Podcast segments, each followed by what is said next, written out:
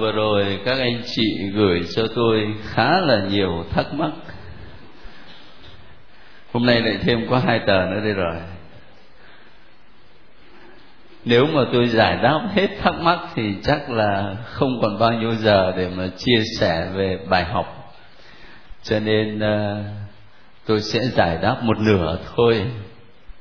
Rồi một nửa thì có thể để tuần sau những anh chị nào mà gửi thắc mắc nhưng mà chưa thấy trả lời thì cũng hiểu như vậy thông cảm dùm nhé thế lần này thì có hai thắc mắc trùng với nhau có người hỏi thế này anh em tin lành thường dựa vào xuất hành 20 câu 4 đến câu 5 để nói việc thờ tượng là không đúng. Vì xin cha giải thích. Một người khác cũng tương tự như vậy. Trong 10 điều răn thì con thấy có câu cấm tạc tượng. Thế tại sao đạo công giáo của ta lại cho tạc tượng? Nay con thấy tạc hình ảnh Chúa nhiều hình ảnh quá. Đúng là như vậy, hả không? Thế bây giờ mình trả lời làm sao? Thiên Chúa vô hình đâu có tượng ảnh gì đâu. Nhưng mà sao chúng ta tạc tượng? Thiên Chúa vô hình nhưng Thiên Chúa vô hình đã trở nên hữu hình trong Đức Giêsu Kitô. Thiên Chúa vô hình đã là người và là một con người cụ thể sống giữa chúng ta. Có một khuôn mặt, có một dáng đi, có một gia đình, sống trong một đất nước, sống trong một nền văn hóa. Thấy Thiên Chúa vô hình đã trở nên hữu hình. Cho nên các anh chị vào nhà thờ có thấy nhà thờ nào mà tạc tượng Chúa Cha không? tôi nghĩ là không có đâu chúa anh thần có không may ra thì người ta có thể dựa vào thánh kinh để làm một biểu tượng về chúa thánh thần ví dụ cái biểu tượng quen thuộc nhất là chim bồ câu thế cho nên mới có cái chuyện là ông từ nhà thờ ông báo cáo với cha sở là mèo nó ăn mất chúa anh thần Chúng ta không có tạc tượng tạc hình ảnh Chúa Cha và Chúa Thánh Thần, nhưng mà ta tạc tượng Chúa Giêsu. Và đồng thời mẹ Maria và các thánh thì có phải là những vị vô hình không? Đâu có. Các ngài là những con người như chúng ta sống ở trong cuộc đời này, trong thế giới này. Có một diện mạo rõ ràng. Thế cho nên tôi nghĩ là câu trả lời thì không phải là khó lắm đâu. À, ta cứ nắm cái nguyên tắc như thế. Một vài anh chị khác thì gửi thắc mắc thế này. Luật giáo hội dạy là phải kiêng việc sát ngày chủ nhật vì công việc của con làm ở bệnh viện, cho nên nhiều khi chủ nhật cũng đi làm vậy thì con có mắc lỗi không một người khác tương tự như vậy trong 10 điều răn, sách xuất hành chương 20 câu 8 rõ ràng là luật giữ ngày sa bát. Còn giáo hội thì chớ làm việc xác ngày Chủ nhật. Xã hội kinh tế thị trường ngày hôm nay, dự thánh lễ ngày Chủ nhật đã là chọn cho những người chẳng đặng đừng. Có nhiều lý do để làm việc ngày Chủ nhật, dù họ không thiếu thốn. Còn ai muốn làm việc ngày Chủ nhật thì phải xin phép cha xứ, mà con có thấy ai giữ việc đó đâu. Giữ luật ngày sa bát, đúng rồi, trong sách xuất hành rất là kỹ. Đến độ hôm nay ta đọc được một cái câu là, ai không giữ luật ngày sa bát thì bị xử tử cơ mà. Các anh chị trả lời được ngay như thế chứng tỏ là đọc kỹ lắm. Còn bây giờ của mình không phải là ngày sa bát mà là chủ nhật bởi vì đó là ngày chúa sống lại. Thế thì đúng rồi giáo hội vẫn khuyên chúng ta là phải giữ chủ nhật không có làm việc sát. Mục đích á, là ích lợi cho chính mình sau một tuần làm việc, mình phải có một ngày để mà sống, để quan tâm đến đời sống tinh thần nhiều hơn. Để có thời giờ mà gặp gỡ, thăm hỏi bạn bè, những người quen biết nhiều hơn. Chứ nếu không thì tâm trí mình lúc nào cũng chỉ bận rộn đến tiền bạc, đến của cải vật chất thôi. Và nó làm cho đời sống tinh thần của mình nghèo nàn đi giáo hội vẫn khuyến khích như thế. Nhưng mà trong trường hợp chẳng hạn, bây giờ ta sống ở trong xã hội mà một à, anh chị em trong lớp chia sẻ là làm ở bệnh viện và vì công việc cho nên cũng phải đi làm cả ngày chủ nhật nữa, thì tôi hỏi các anh chị là có mắc lỗi không? Đâu có đâu. Cái đó là nó ngoài ý muốn của các anh chị. Nó do cái điều kiện xã hội người ta tổ chức như thế, mình có thể nghỉ một ngày khác, nhưng mà chủ nhật thì mình phải làm để người khác có thể được nghỉ. Do tổ chức xã hội như thế mà chúng ta phải làm việc thì mình không có lỗi. Nhưng mà các anh chị không thể vin vào lý do đó để bỏ đi việc thờ phượng ngày chủ nhật. Nếu mà cùng lắm thì mình cũng phải dự lễ vào chiều thứ bảy để mà thay thế vào thế cho nên, cái sự khuyến khích chung của giáo hội là như thế. Còn thì trong thực tế, nó có một vài hoàn cảnh hơi éo le, thì chúng ta cũng có thể tùy hoàn cảnh đó mà thích ứng. Nhưng mà không thể vì thế mà mình bỏ hết mọi sự. Thế rồi, thắc mắc tiếp thế này. Ở sách xuất hành chương 21 có viết là nếu có gây tổn thương thì ngươi phải lấy mạng mà đền mạng nhưng trong tân ước thì Chúa lại dạy hãy yêu thương cả kẻ thù hoặc là phải tha thứ 70 lần 7. Thế tại sao lại có sự đối lập giữa tân ước và cựu ước như vậy? Đã từng có người chủ trương là Thiên Chúa của cựu ước thì khác mà Thiên Chúa của tân ước thì khác. Nhưng mà để trả lời cho câu hỏi này, tôi nhắc các anh chị nhớ ở trong tin mừng Matthew chương thứ năm các anh chị có nhớ cái câu Chúa Giêsu nói làm sao thầy đến không phải để hủy bỏ lề luật, mà là để kiện toàn, để làm cho chọn cho nên, anh em đã nghe người xưa dạy rằng, mắt đền mắt, răng đền răng. Còn thầy thì thầy bảo anh em, hãy yêu thương kẻ thù như vậy Chúa Giêsu không có đối kháng với cựu ước, nhưng Chúa Giêsu kiện toàn. Ở đây đặt cái câu hỏi là tại sao lại có sự đối lập? Là thưa không phải là đối lập, mà là tân ước kiện toàn cựu ước. Chúa Giêsu đến để làm cho lề luật được nên chọn. Và một trong những khía cạnh của sự kiện toàn đó là lề luật được ghi khắc trong trái tim con người, đi chiều kích nội tâm. Không phải chỉ là lúc nào mà giết người thì lúc đấy mới có tội, nhưng mà mắng chửi anh em thì đã là có tội rồi. Là bởi vì cái gốc của vấn đề nó nằm ở đây, nó nằm ở trong bụng mình, nó nằm ở trong sự tức giận của mình. Vì mình tức giận cho nên mình mắng chửi người khác. Rồi đến một lúc nào đó mình không kềm hãm được thì mình có thể làm hại người ta chạm đến mạng sống của người ta. Cái gốc của vấn đề nó nằm ở trong lòng. Chiều kích nội tâm.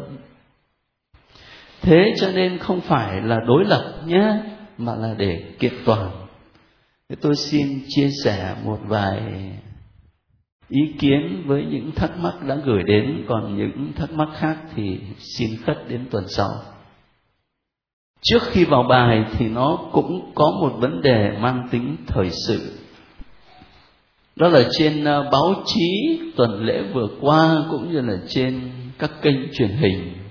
Chúng ta nghe nói đến chuyện đức giáo hoàng và cái phản ứng của một nhóm anh em hồi giáo. Và cuối cùng thì đức giáo hoàng cũng có lên tiếng, ngài lấy làm tiếc, bởi vì những lời mà ngài nói đã chạm đến cái sự nhạy bén của một số anh em hồi giáo. Thế thì gốc tích vấn đề nó làm sao? Đây nó là cái bài diễn văn của đức giáo hoàng. Tôi lấy bản tiếng anh. Trong đó nó có cái câu thế này. Câu này không phải là lời của đức thánh cha. Chúng ta phải nhớ rằng cái bài diễn văn này là ngài trình bày ở trong đại học Regensburg ở bên Đức. Ở đại học này, Đức Giáo Hoàng đã từng là giáo sư thần học và đồng thời là phó viện trưởng trước khi làm giám mục.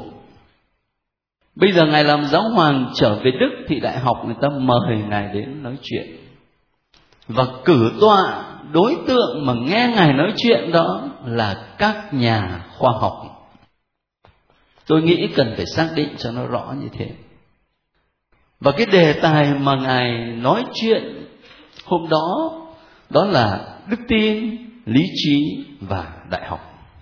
Tức là một cái đề tài nó mang tầm vóc nghiên cứu. Và thực sự là cái bài này rất hay, rất sâu sắc.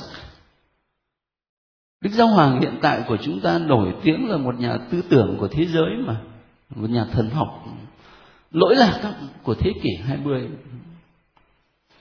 thế thì trong bài diễn văn này, ngài có trích từ trong một cuốn sách nói về cuộc đối thoại giữa Kitô giáo và Hồi giáo ở thế kỷ thứ 14 cơ, chứ không phải là ngày hôm nay.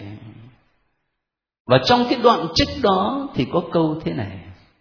Hãy chỉ cho tôi xem Mohammed đem đến cái gì mới. Và ông sẽ thấy là toàn những chuyện xấu xa và phi nhân. Ví dụ như là Mohammed ra lệnh là phải dùng gươm giáo để truyền bá đức tin đấy cái câu này là cái câu mà người ta lên tiếng, người ta phản ứng dữ lắm nhưng mà đây không phải là lời của đức giáo hoàng mà ngài là một nhà trí thức, làm công tác nghiên cứu. Ngài trích dẫn cái câu đó và không phải chỉ ngưng ở đấy. Sau đó, ngài nói tiếp, cũng trích dẫn ở trong cuốn sách đó. Thiên chúa không vui lòng với việc đổ máu và không hành động cho phù hợp với lý trí, chính là đi ngược lại với bản chất của thiên chúa. Cái câu ở trên đó nhằm mục đích là dẫn vào cái câu ở dưới này này đừng có viên vào cái câu ở trên. Cái câu mà tôi vừa đọc mới là quan trọng. Thiên chúa không vui mừng với việc đổ máu và không hành động cho phù hợp với lý trí là đi ngược lại với chính bản chất của thiên chúa. Đức tin được sinh ra từ linh hồn chứ không phải từ thân xác.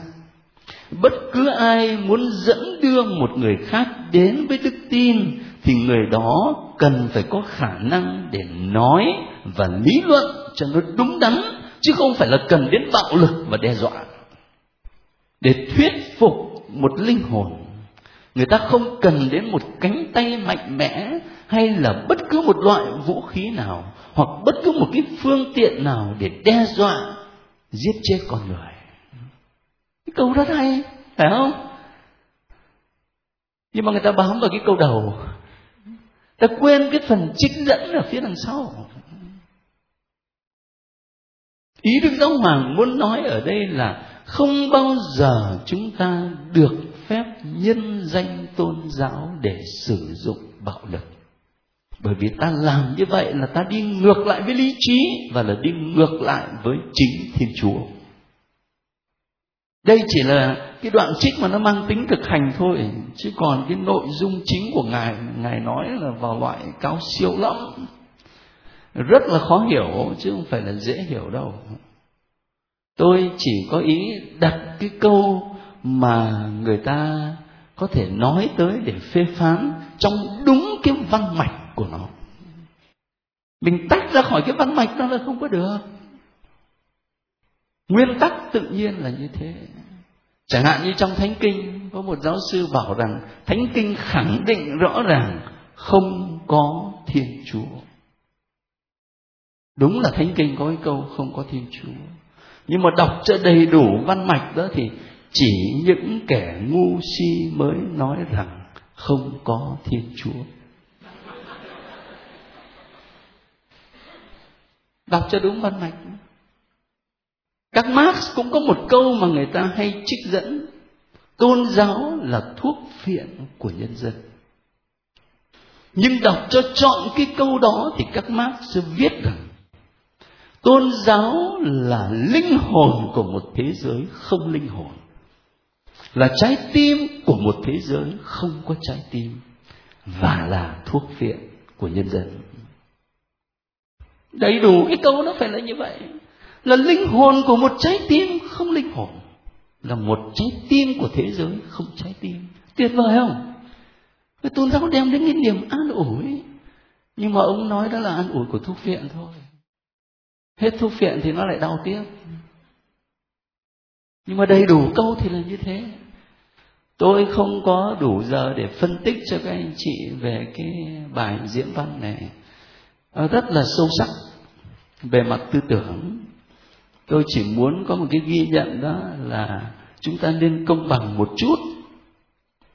Đặt đúng cái câu nói vào trong văn mạch của nó, thì ta sẽ hiểu ý của đức giáo hoàng là gì.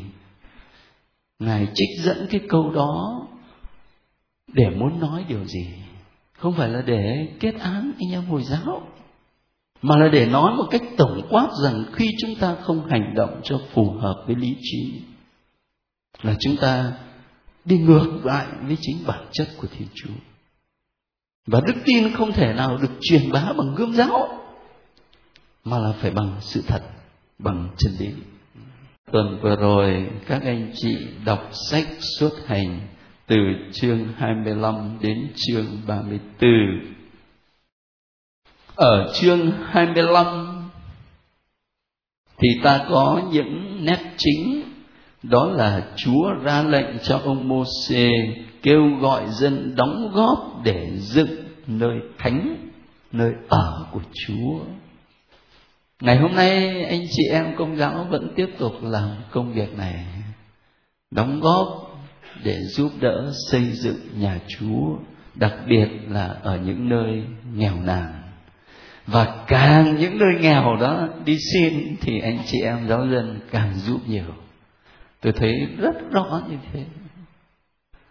Có nhà thờ nào đó tuốt ở cà mau lên nhà thờ đức bà ông cha sở ông chụp cái hình xin lỗi đúng là nhà thờ giống như cái chuồng thờ. Giáo dân thờ đức bà đã giúp có một ngày chủ nhật mà gần 300 triệu.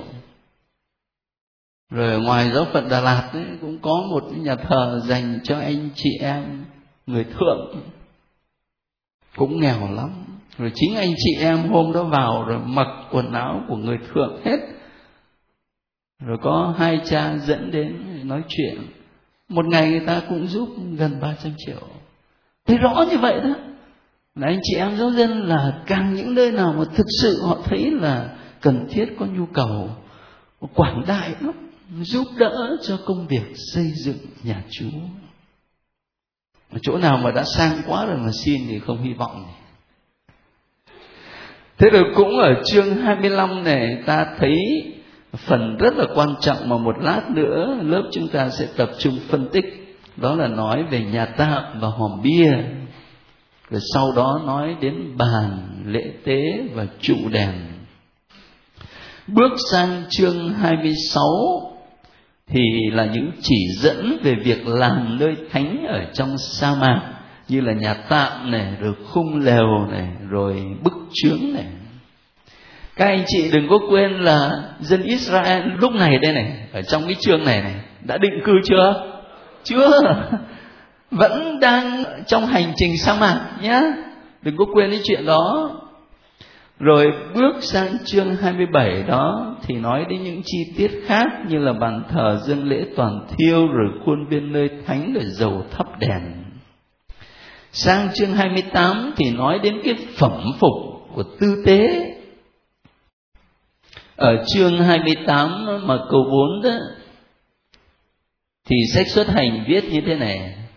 Đây là các phẩm phục mà tư tế sẽ may, túi đeo trước ngực, áo ephod, áo khoác, áo dài thêu, mũ tế và đai lưng và ở cái phần mở đầu thì chúa nói phần ngươi hãy tách aaron, anh ngươi và các con ông ra khỏi hàng ngũ con cái israel, để ông ở bên cạnh ngươi mà thi hành chức tư tế phục vụ ta.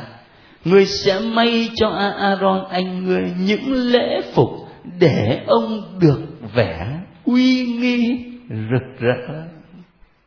Sau đó mới nhắc đến những cái chi tiết là túi đeo trước ngực này, rồi thì áo ephod, rồi thì áo khoác, rồi đai lưng chứ giờ các anh chị so sánh với phẩm phục các linh mục, thấy có giống không?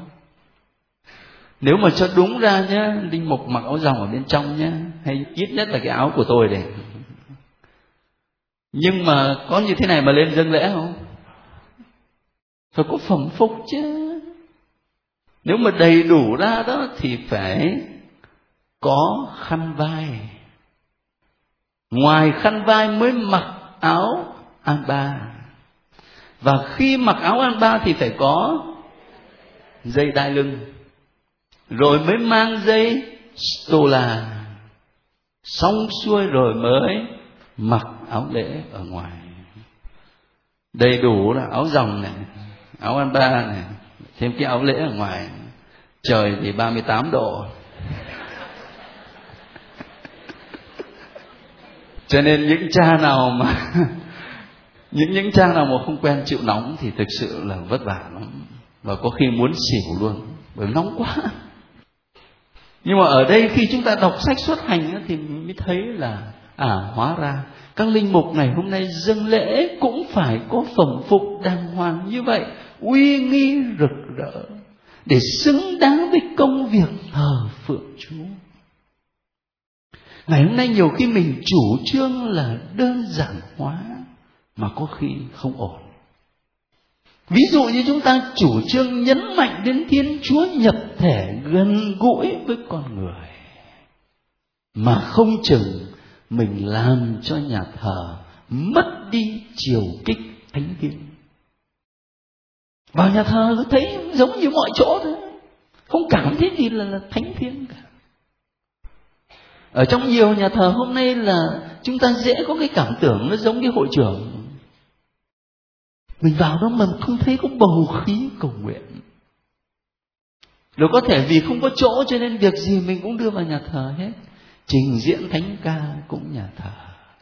Hoạt cảnh cũng nhà thờ. Tôi nhớ khi tôi mới làm linh mục ở với một cha già. Giáo sứ thì khuôn viên chật chội. Đưa các em vào dạy giáo lý trong nhà thờ. Ngài nhất định không cho. Mà sau này tôi thấy ngài hay bởi vì ngài nói với tôi lúc đó mà, lúc đó mình còn trẻ, mình chưa hiểu.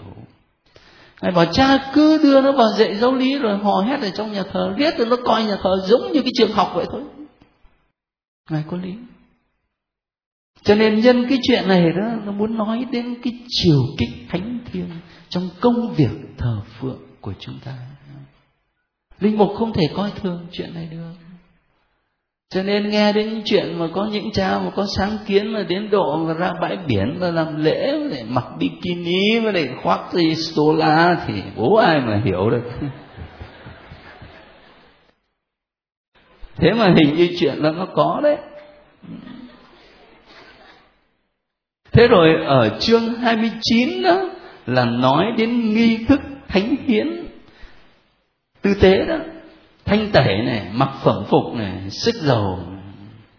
Các anh chị nhớ lại cái lễ phong chức linh mục coi.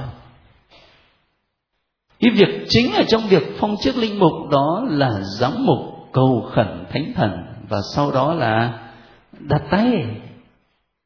Nhưng mà không chỉ có vậy, còn có những nghi thức là giám mục sức dầu trên tay của tân linh mục. Rồi sau đó còn trao chén thánh để tế lễ. Rồi cái áo mà ông thầy sáu ông mặc đó thì đeo cái dây stola mà đeo chéo thế này. Còn bây giờ khi đã trở thành linh mục thì mang thẳng và đồng thời lúc đấy mới khoác áo lễ. Mình đọc cái sách xuất hành này liên tưởng đến những cử hành phụng vụ trong đời sống của hội thánh mình đi. Để thấy nó có một sự liên tục. Chứ không phải là sự tách rời rồi sang đến chương 30 thì ta có những chỉ thị khác. Ví dụ như là về hương án, về thuế thân, về vạc đồng là dầu tấn phong. Rồi sang chương 31 thì Chúa ra lệnh là phải tuyển chọn các nghệ nhân để làm nơi khách cho nên không phải là mình xa xỉ, nhưng khi mà ta làm nhà thờ, đó là nơi chúa ngự người công giáo cố gắng hết sức trong khả năng của mình để làm cho xứng đáng. Chứ không phải là một cách bôi bác. Mình có ít tiền nhưng mà mình làm cho nó tương đối xứng đáng nơi chúa ngự. Nó diễn tả cái tâm tình tôn kính, tâm tình thờ phượng của mình.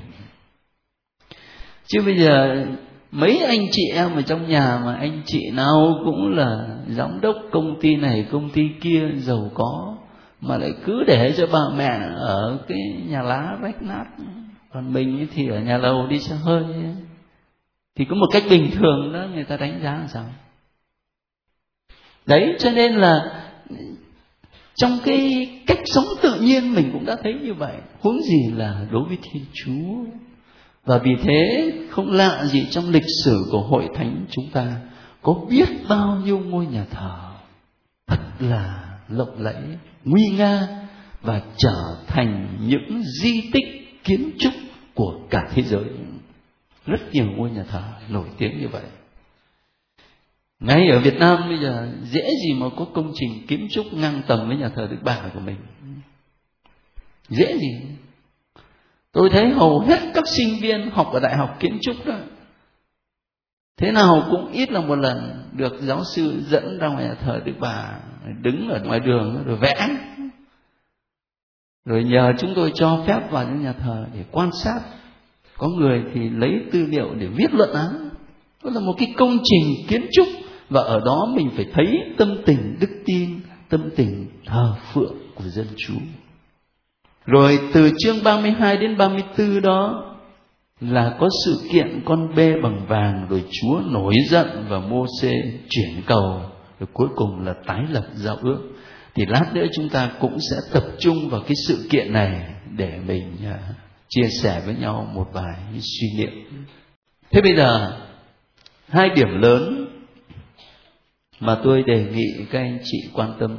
Thứ nhất là nhà tạm và hòm bia giao ước nhưng mà trước khi nói đến nhà tạm và hòm bia giao ước, thì trong một mạch văn liên tục, ta phải quan tâm đến cuộc thần hiện ở chương 24 từ câu 15 mà 15b tức là xuống đồng rồi đó, cho đến hết câu 18 bấy giờ mây bao phủ núi vinh quang đức chúa ngự trên núi sinai và mây bao phủ núi sáu ngày. Đến ngày thứ bảy, từ giữa đám mây, người gọi ông mô xê vinh quang đức chúa xuất hiện trên đỉnh núi trông giống như ngọn lửa thiêu trước mắt con cái israel. Ông mô xê vào giữa đám mây và đi lên núi ông mô xê ở trên núi bốn mươi ngày, bốn mươi đêm. Đọc cái đoạn này, tôi có ý mời các anh chị coi cái đoạn đó là nhắm thế này. Nó có một cái mối liên hệ với việc mà xây cất thánh điện ở chương 40 chúng ta chưa có đọc tới. Chẳng hạn như là ở trong chương 24 này này nói đến chuyện là mây bao phủ núi Sinai và vinh quang của Đức Chúa ngự trị ở đó. Thế thì nếu mà các anh chị mở sách xuất hành là ở chương 40 đó, tức là chương cuối cùng của sách xuất hành, ta sẽ thấy câu 34 và 35 kể như thế này đám mây che phủ lều hội ngộ và vinh quang đức chúa đầy tràn nhà tạm. Thấy không? Mây và vinh quang. Trong cuộc thần hiện mà Chúa hiện ra với Môse ở trên núi Sinai, đó là có mây và vinh quang Đức Chúa bao phủ, thì bây giờ cũng thế ở lều hội ngộ, ở nhà tạo mây và vinh quang đức chúa tác giả liên kết hai sự kiện này nhằm làm nổi bật cái ý nghĩa này này đó là việc thờ phượng ở trên núi Sinai phải là mẫu mực cho việc thờ phượng của dân Israel. Thế thì đối với phụng vụ công giáo chúng ta cũng vậy. Cái việc phụng vụ mà mình cử hành trong các nhà thờ mỗi một ngày và đặc biệt là Chủ nhật đó, nó không chỉ là phụng vụ của trần gian, mà là được liên kết với phụng vụ thiên quốc. Tôi nghĩ đây là điều mà chúng ta ít quan tâm. Cho nên các anh chị để ý, kinh tiền tụng bao giờ cũng kết thúc là, vì thế cùng với đạo binh các thiên thần, chúng con ca ngợi vinh quang chúa lần cùng với không phải chỉ là phục vụ ở trần gian, mà là phục vụ trên trời. Và kết thúc kinh nguyện thánh thể đó, không phải kết thúc nhưng mà phần gần cuối đó là có cái câu là xin cho chúng con được cùng với các ngài, tức là đức mẹ và các thánh đó, ca ngợi và tôn vinh chúa. Thì cho nên khi mà ta cử hành phụng vụ thì không phải chỉ có cái nhóm người trong nhà thờ, cho dù đông cách mấy đi nữa mà là còn liên kết với hội thánh và liên kết với cả phụng vụ thiên quốc ở đây là việc thờ phượng trên núi Sinai Thế rồi bây giờ sang đến nhà tạm ở chương 25 từ câu 1 đến câu 9. Tôi xin các anh chị quan tâm câu 8 và câu 9 và chúng ta thử đọc xem là sao nào. Chúng sẽ dựng cho ta một nơi thánh để ta ngự ở giữa chúng. Theo như các mẫu chính ta sẽ chỉ cho ngươi, nhà tạm và mọi đồ dùng, các ngươi sẽ làm như vậy chúa nói rõ ràng nhé, chúng sẽ dựng cho ta một nơi thánh để ta ngự ở giữa chúng thế cho nên chúa muốn ở giữa dân của ngài. Và có một cái nơi để ngài ngự ở đấy. Cái nơi đó trong thánh kinh, trong sách xuất hành, được gọi bằng hai tên. Tên thứ nhất đó là lều hội ngộ.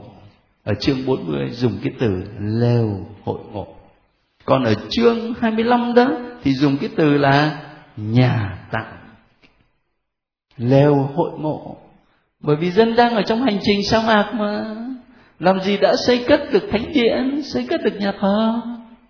Mãi cho đến thời vua david đó, ông mới có ước mong để xây cho chúa một ngôi nhà mà rồi ông cũng không có xây được. Phải đến thời con của ông ấy là salomon thì mới xây cất được một ngôi nhà cho chúa thánh điện đền thờ. Còn ở đây trong hành trình sa mạc đó là cái lều lều hội ngộ lều của sự gặp gỡ, ở đấy chúa gặp dân và dân gặp Chúa. Và cái nhà này là nhà tạm thôi. Và khi các anh chị quan tâm đến cái từ lều hội ngộ, thì khi ta đọc tin mừng do an mà thấy thánh do an nói là lời đã làm người và cắm lều giữa chúng tôi. Ta sẽ hiểu cái từ cắm lều nó hay như thế nào. Đấy, nó liên hệ đến sách xuất hành. Ngày xưa chúa ở giữa dân là ở trong một cái lều. Bây giờ trong chúa giêsu thiên chúa cắm lều giữa nhân loại. Lều hội ngộ. Thế còn hòm bia thì ở trong chương 25 này, mô tả hòm bia làm sao? Hòm bia là cái hòm làm bằng gỗ keo, phải không? Dài bao nhiêu này? Một thước hai, rộng bảy tấc rưỡi, cao bảy tấc rưỡi. Và trong hòm đó thì đặt cái gì? Rõ nhất thì mở dùm tôi ở chương 31 câu 18 Chương 31 câu 18 viết thế này. Sau khi phán với ông Môsê trên núi Sinai, Đức Chúa ban cho ông hai tấm bia trứng ước, Hai tấm bia đá do chính tay Thiên Chúa viết. Mình gọi là hòm bia giao ước mà mình không có biết là ra làm sao. Thì đấy, bây giờ thánh kinh tả rõ ràng tức là cái hòm mà ở trong đó đặt hai tấm bia đá mà do chính tay thiên chúa biết. Cho nên hòm bia giao ước trở thành dấu chỉ cho sự hiện diện của chúa ở giữa dân. Và từ những chỉ dẫn ở trong sách xuất hành đó, bây giờ ta nhìn vào đời sống đức tin Kitô giáo của mình, thì các anh chị thấy làm sao? Trước hết đó là nhà tạm ở trong các nhà thờ. Nhà thờ nào cũng có nhà tạm. Và nhà tạm phải là trung tâm, phải không? Nhà tạm là nơi thánh, là nơi chúa ngự giữa dân ngài, là nơi dân được gặp chúa. Đó là điều mà chúng ta học được ở trong sách xuất hành. Thế bây giờ khi chúa giêsu đến đó, thì trong chúa giêsu thiên chúa đã đích thân ở giữa loài người. Ngôi lời đã làm người và cư ngụ giữa chúng tôi. Thánh Doan nói như vậy. Và Chúa Giêsu còn ở lại với chúng ta cho đến tận thế thầy ở với anh em mọi ngày cho đến tận thế. Tin mừng Matthew nói rất rõ thế thì dĩ nhiên là Chúa ở với chúng ta cho đến tận thế bằng nhiều cách. Nhưng mà cách cụ thể nhất và thuyết phục nhất là Chúa ở với chúng ta trong bí tích thánh thể. Trong bí tích thánh thể. Cho nên nhà tạo là nơi cất giữ mình thánh chúa. Và bao giờ bên cạnh cũng có một ngọn đèn. Ngọn đèn nhỏ để ở đó tôi nhớ hồi còn bé là tôi đã được các cha dạy rằng là con vào nhà thờ, con nhìn lên nhà tạm thì con thấy ngọn đèn. Có nghĩa là nhà này là nhà có chủ, có người ở, chứ không phải là trốn không người. Hồi còn nhỏ là tôi đã được các cha dạy như vậy. Có một ngọn đèn, đêm ngày cháy leo lét như thế. Nhà có chủ, nhà có người ở chúa ở đây với chúng ta. Thế bây giờ mình tự hỏi là có thực sự là là, là mình coi nhà thờ là một nơi thánh không? Hay là lúc nãy tôi nói với các anh chị đó là chúng ta đang có cái khuynh hướng là dần dần mình đánh mất cái chiều kích thánh thiêng của nhà thờ. Ở châu á này có một ông linh mục nào cũng là một nhà thần học viết cái cuốn sách nhỏ nhỏ thần học đi chân không nhưng mà khi ông ấy nói đến cái chuyện đi chân không á, là ông ấy nhắc lại cái sự kiện mô xề mà tất cả chúng ta đều biết rồi ở chương 3 sách xuất hành Chúa hiện ra với Môsê, phải không? Trong bụi gai bốc cháy. Và khi Môsê chạy đến gần thì nghe một tiếng phán là hãy đứng lại và cởi dép ra vì đất ngươi đang đứng là đất thánh. Thần học đi trên không. Mà quả thật, khi ta nhìn ở trên các kênh truyền hình nhé, người ta chiếu những mosque của hồi giáo, anh chị em vào đền thờ thì sao? Nó để dép ở ngoài hết. Không ngồi ghế. Toàn chiếu hết. Quỳ sụp xuống bái lại cái ý thức về sự ờ, cao cả của thiên chúa. Ý thức về sự thánh thiêng của thiên chúa. Thế thì dĩ nhiên là ngày hôm nay chúng ta không bắt buộc phải làm như thế, nhưng mà cũng không nên đi quá đà. Có người bảo tôi là chúa tôi bây giờ vào nhà thờ mà lại để dép ở ngoài thì ra có mà đi chân không? Điều đó là có thật. Khắp mọi nơi tôi nhớ ba năm về trước, lúc mà bố tôi hấp hối ở trong bệnh viện. Tôi vào phòng cấp cứu, thì người ta không có cho đi giày, đi dép vào. Mà có thì là phải đi cái loại dép của người ta. Thì tôi cũng để giày ở ngoài. Xong rồi tôi đi trên đất. Rồi em nó phải chạy đi mua cho một đôi dép để mà về nhà. Thì đúng là nó có thật nhưng mà có những chuyện khác mà mình có thể biến nhà thờ thành cái chỗ nó quá tầm thường. Tôi thực lòng là không thích lắm những ngôi nhà thờ mà giáo dân không có bản quỷ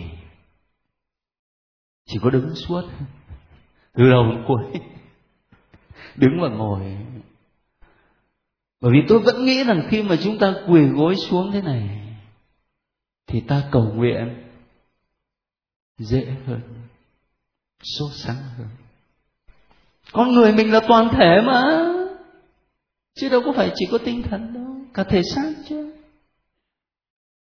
Mình gặp một người quen tại sao mình đưa tay ra mình bắt? Cái cử chỉ bắt tay là cử chỉ của thân xác nhưng mà nó diễn tả một thái độ của tâm hồn. Đấy, có những cái chuyện nó rất là nho nhỏ nhưng mà đây này, khi mà mình mình mình ý thức nhà tạm là nơi thánh nhà thờ là nhà của chúa. Đôi khi mình cũng phải tự hỏi xem là mình có còn đủ ý thức về chuyện đó không? Cho nên là đi lừng lững qua nhà thờ muốn đi ngang đi dọc thế nào cũng được. Đi ngang nhà tạm cũng không cần phải cúi mình. Ngày xưa còn nhỏ thì thì thời đó tôi nhớ là phải bái quỳ cơ bây giờ bảo là theo đông phương của chúng ta thì chỉ có cúi thôi. Nhưng mà cúi mà cho ra cúi là cái tay này nó phải chạm đầu gối này. Chứ không phải chỉ gần gặt thế này. Quỳ cho ra quỳ là cái đầu gối nó phải chạm đất. Mấy năm sống ở bên mỹ thì tôi lại dâng lễ theo như là các linh mục mỹ là vái quỳ. Chứ không có cúi mình. Thói quen của người ta là như thế mình sống ở đấy thì mình cũng phải theo người ta như thế. Nhưng mà đấy, tôi chỉ có ý nói với các anh chị đó là nhân mình học về nhà tạm ở trong sách xuất hành. Suy nghĩ lại coi, mình có còn đủ ý thức về sự hiện diện của Chúa Giêsu thánh thể trong nhà tạm? Mình có đến để gặp gỡ, để nói chuyện với Chúa ở đấy không? Hay là mình có thường rồi hơn nữa, mỗi khi chúng ta rước lễ thì chính lòng mình trở thành nhà tạm. Cái điều này thì lại còn ghê gớm hơn nữa. Lòng mình trở thành nhà tạm. Đã lâu lắm rồi nhưng mà tôi vẫn còn nhớ. Lần đầu tiên tôi đi sức dầu bệnh nhân cho một gia đình của miền nam. Trước đó tôi đã đi sức dầu trong các ờ, gia đình của các xứ miền bắc nhiều lắm rồi. Tôi không thấy hôm đấy đến một gia đình miền nam, lần đầu tiên, tôi thấy cái cảnh mà tôi nhớ mãi. Đó là bệnh nhân thì nằm ở đây, trên giường. Đây có bàn thờ, linh mục đặt mình thánh chúa, rồi cầu nguyện với mọi người. Nhưng mà đến khi trao mình thánh chúa cho bệnh nhân xong và linh mục trở về bàn thờ này, thì mọi người không có hướng về bàn thờ, mà mọi người hướng về bệnh nhân. Đọc kinh cảm ơn. Hay quá. Bởi vì lúc bây giờ chúa ở đâu? Chúa ở trong nhà tạm này. Chúa ở trong lòng bệnh nhân này, này. Chứ đâu phải chúa trên bàn thờ. Đâu có phải hướng lên bàn thờ mà đọc kinh cảm ơn cha. Cảm ơn chúa chứ. Lần đầu tiên tôi thấy một cái thói quen từ lâu đời của họ rồi mà mình không có gặp ở trong những giáo xứ miền bắc lần đầu tiên đi sức đầu bệnh nhân trong một gia đình miền nam, tôi mới thấy cái cảnh đó mà thực sự giúp cho mình ý thức là khi mình rước lễ thì chính lòng mình trở nên nhà tạm của Chúa. Chúa ở đây. Thế nếu mà các anh chị và tôi mà ý thức là mình rước lễ rồi Chúa ở ngay trong lòng mình đây này thì chắc là mình sống tương đối nó cũng đỡ hơn. Làm sao để mà người ta có cảm nghiệm là Chúa đang ở trong lòng mình chứ, phải không? Cảm nghiệm được cái sự thánh thiện và tình thương của Chúa chứ. Đấy là một gợi ý xin được chia sẻ một gợi ý khác khi mà ta nói đến hòm bia thiên chúa thì tôi liên tưởng đến kinh cầu đức bà đức mẹ là hòm bia thiên chúa. Không biết là các bạn trẻ trong lớp này có còn thuộc kinh cầu không? Có thể là người ta đọc thì mình đọc theo được, phải không? Nhưng mà mình đọc một mình thì ở dưới nó lên trên mà trên nó xuống dưới. Nhưng mà cái câu đức mẹ là hòm bia thiên chúa thì chắc ai cũng biết. Truyền thống Kitô giáo vẫn nhìn mẹ Maria là hòm bia thiên chúa. Sao vậy? Là bởi vì cái hòm bia ngày xưa chỉ là cái hòm mà trong đó có đặt hai bia đá. Thiên chúa viết trên đó. Còn lòng dạ của mẹ maria chúng ta đó thì không chỉ là bia đá mà là thiên chúa là người cho nên thực sự là đức mẹ là hòm bia thiên chúa đức mẹ đáng quý trọng là giường nào và từ cái chỗ đó đó mà các giáo phụ ngày xưa đã từng đọc cái đoạn sách xuất hành mà các anh chị và tôi đang đọc đây này về hòm bia này và liên tưởng đến Đức Mẹ. Ví dụ như là các ngài nói cái hòm bia giao ước ngày xưa là cái hòm được làm bằng gỗ keo, một loại gỗ không có mối mọt nào nó đục khoét được. Thì đấy chính là hình ảnh để nói về Đức Mẹ không mắc tội tổ tông truyền hoặc là khi đọc đến cái đoạn mà vua David đó, rước hòm bia về Jerusalem thì các ngài liên tưởng đến việc Đức Mẹ là hòm bia giao ước được Chúa rước về Jerusalem trên trời. Đức Mẹ hồn xác lên trời. Tân nước không có nói rõ là Đức Mẹ lên trời cả hồn xác. Tân nước không có nói rõ là Đức Mẹ không mắc tội tổ tông truyền nhưng mà có những hình ảnh trong thánh kinh nói tới, liên tưởng Thế cho nên nhân nói đến hòm bia giao ước ở đây đó, thì tôi cũng ờ, nhắc các anh chị nhớ đến hình ảnh mẹ của chúng ta, mẹ Maria. Rồi bây giờ thêm một cái chuyện nữa cần phải quan tâm, đó là cái câu chuyện về con bê bằng vàng. Ở đây thì chắc phải đọc thôi, đọc thì mới phân tích được chương 32 nhưng ta sẽ đọc từ câu 1 cho đến hết câu 6 thôi. Còn B bằng vàng. Dân thấy ông Môsê lâu quá không xuống núi, bèn tụ họp bên ông Aharon và nói với ông, xin ông đứng lên, làm cho chúng tôi một vị thần để dẫn đầu chúng tôi. Vì chúng tôi không biết chuyện gì đã xảy ra cho cái ông mô xê này là người đã đưa chúng tôi lên từ đất ai cập. Ông aharon nói với họ, hãy dở các khuyên vàng mà vợ và con trai, con gái anh em đeo ở tai rồi đem đến cho tôi. Toàn dân gỡ các khuyên vàng đeo tai và đem đến cho ông aaron ông lấy vàng từ tay họ trao cho, đem đúc và dùng dao mà gọt đẽo thành một con bê bấy giờ họ nói, hỡi israel, đây là thần của ngươi đã đưa ngươi lên từ đất ai cập. Thấy vậy, ông aaron dựng một bàn thờ trước tượng con bê rồi hô to, mai có lễ kính đức chúa. Ngày hôm sau, họ dậy sớm, dâng tiến những của lễ toàn thiêu và những lễ vật kỳ an dân ngồi xuống ăn uống rồi đứng lên bày trò vui chơi. Các anh chị để ý dùng tôi cái câu à, câu thứ nhất đó. Xin ông đứng lên làm cho chúng tôi một vị thần để dẫn đầu chúng tôi. Làm cho chúng tôi một vị thần. Cái thần này là do con người làm ra à? Thấy không? Thần là do con người làm ra. Đọc câu này là lập tức tôi nghĩ đến lời phê bình của một triết gia vô thần. Rất nổi tiếng.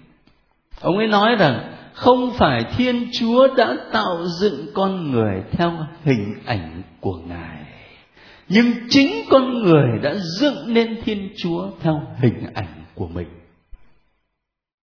ta suy nghĩ ở chỗ này ta thấy đúng thật. Ông hãy làm cho chúng tôi một vị thần đi trước chúng tôi. Thần do con người làm ra. Xong là ở dưới đó, đến lúc mà làm xong rồi đó thì dân reo lên, hỡi Israel, đây là thần của ngươi đã đưa ngươi lên từ đất Ai Cập. Rất là bi đát.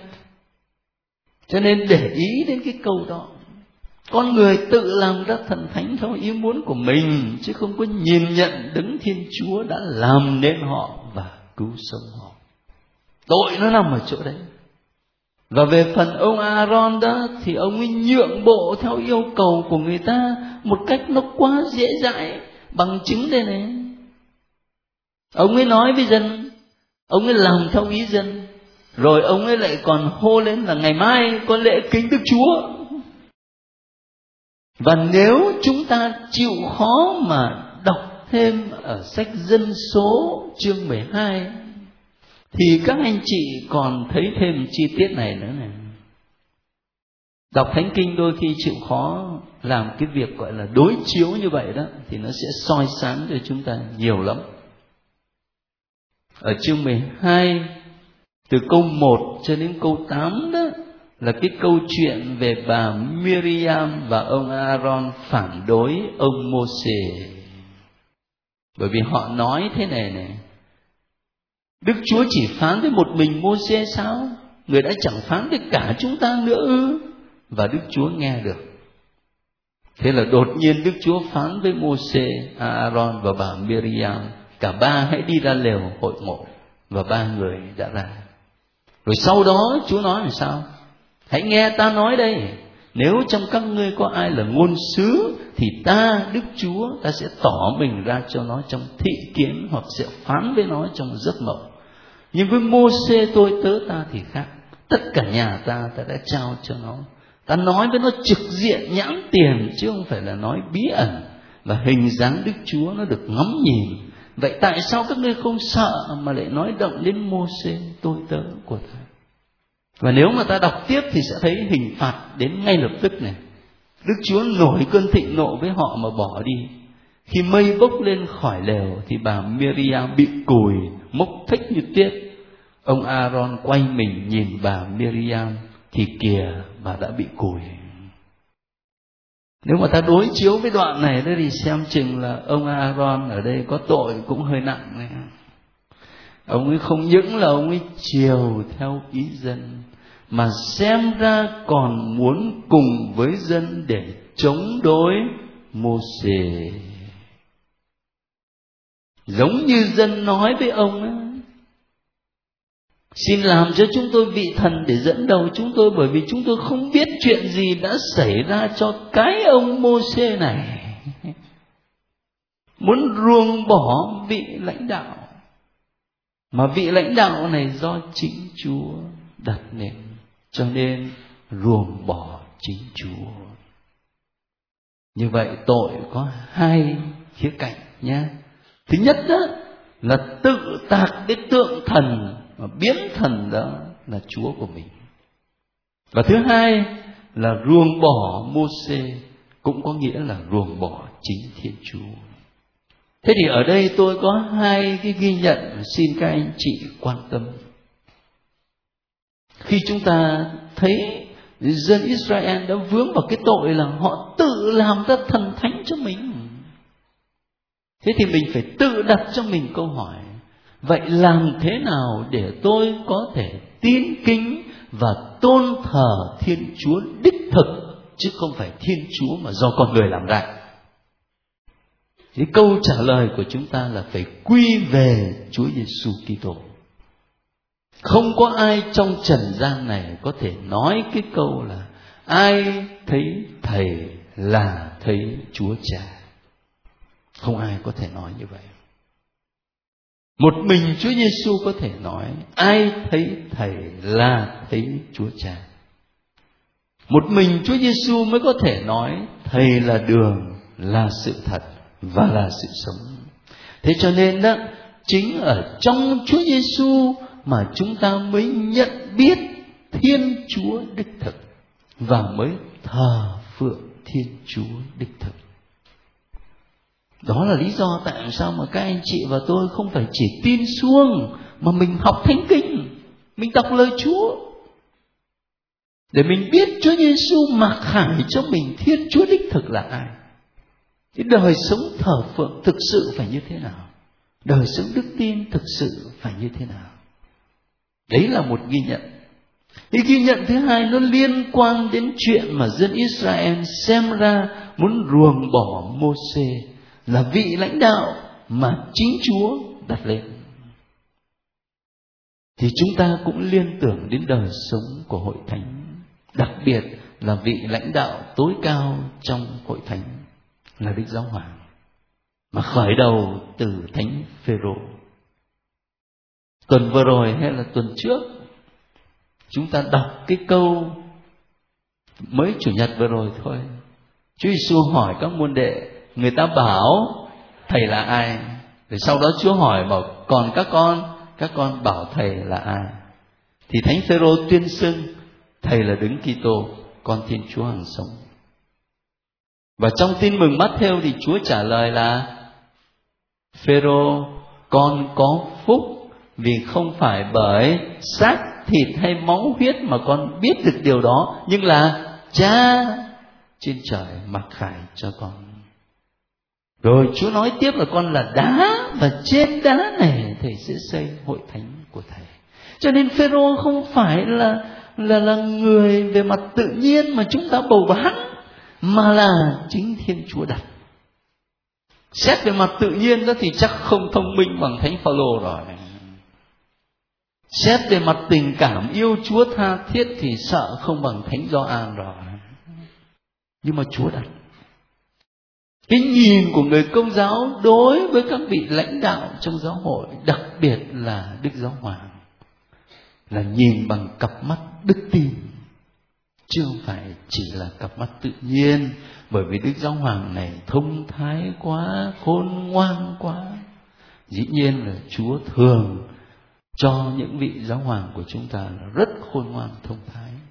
Nhưng cái nền tảng sâu xa nhất đó là nền tảng của đức tin. Các ngài là người chúa chọn và chúa đặt lên để hướng dẫn chúng ta. Và vì thế mình trân trọng, mình lắng nghe giáo huấn của các ngài cái hình ảnh mà Israel muốn ruồng bỏ Môse khiến cho tôi liên tưởng đến điều này trong đời sống của giáo hội để chia sẻ với các anh chị.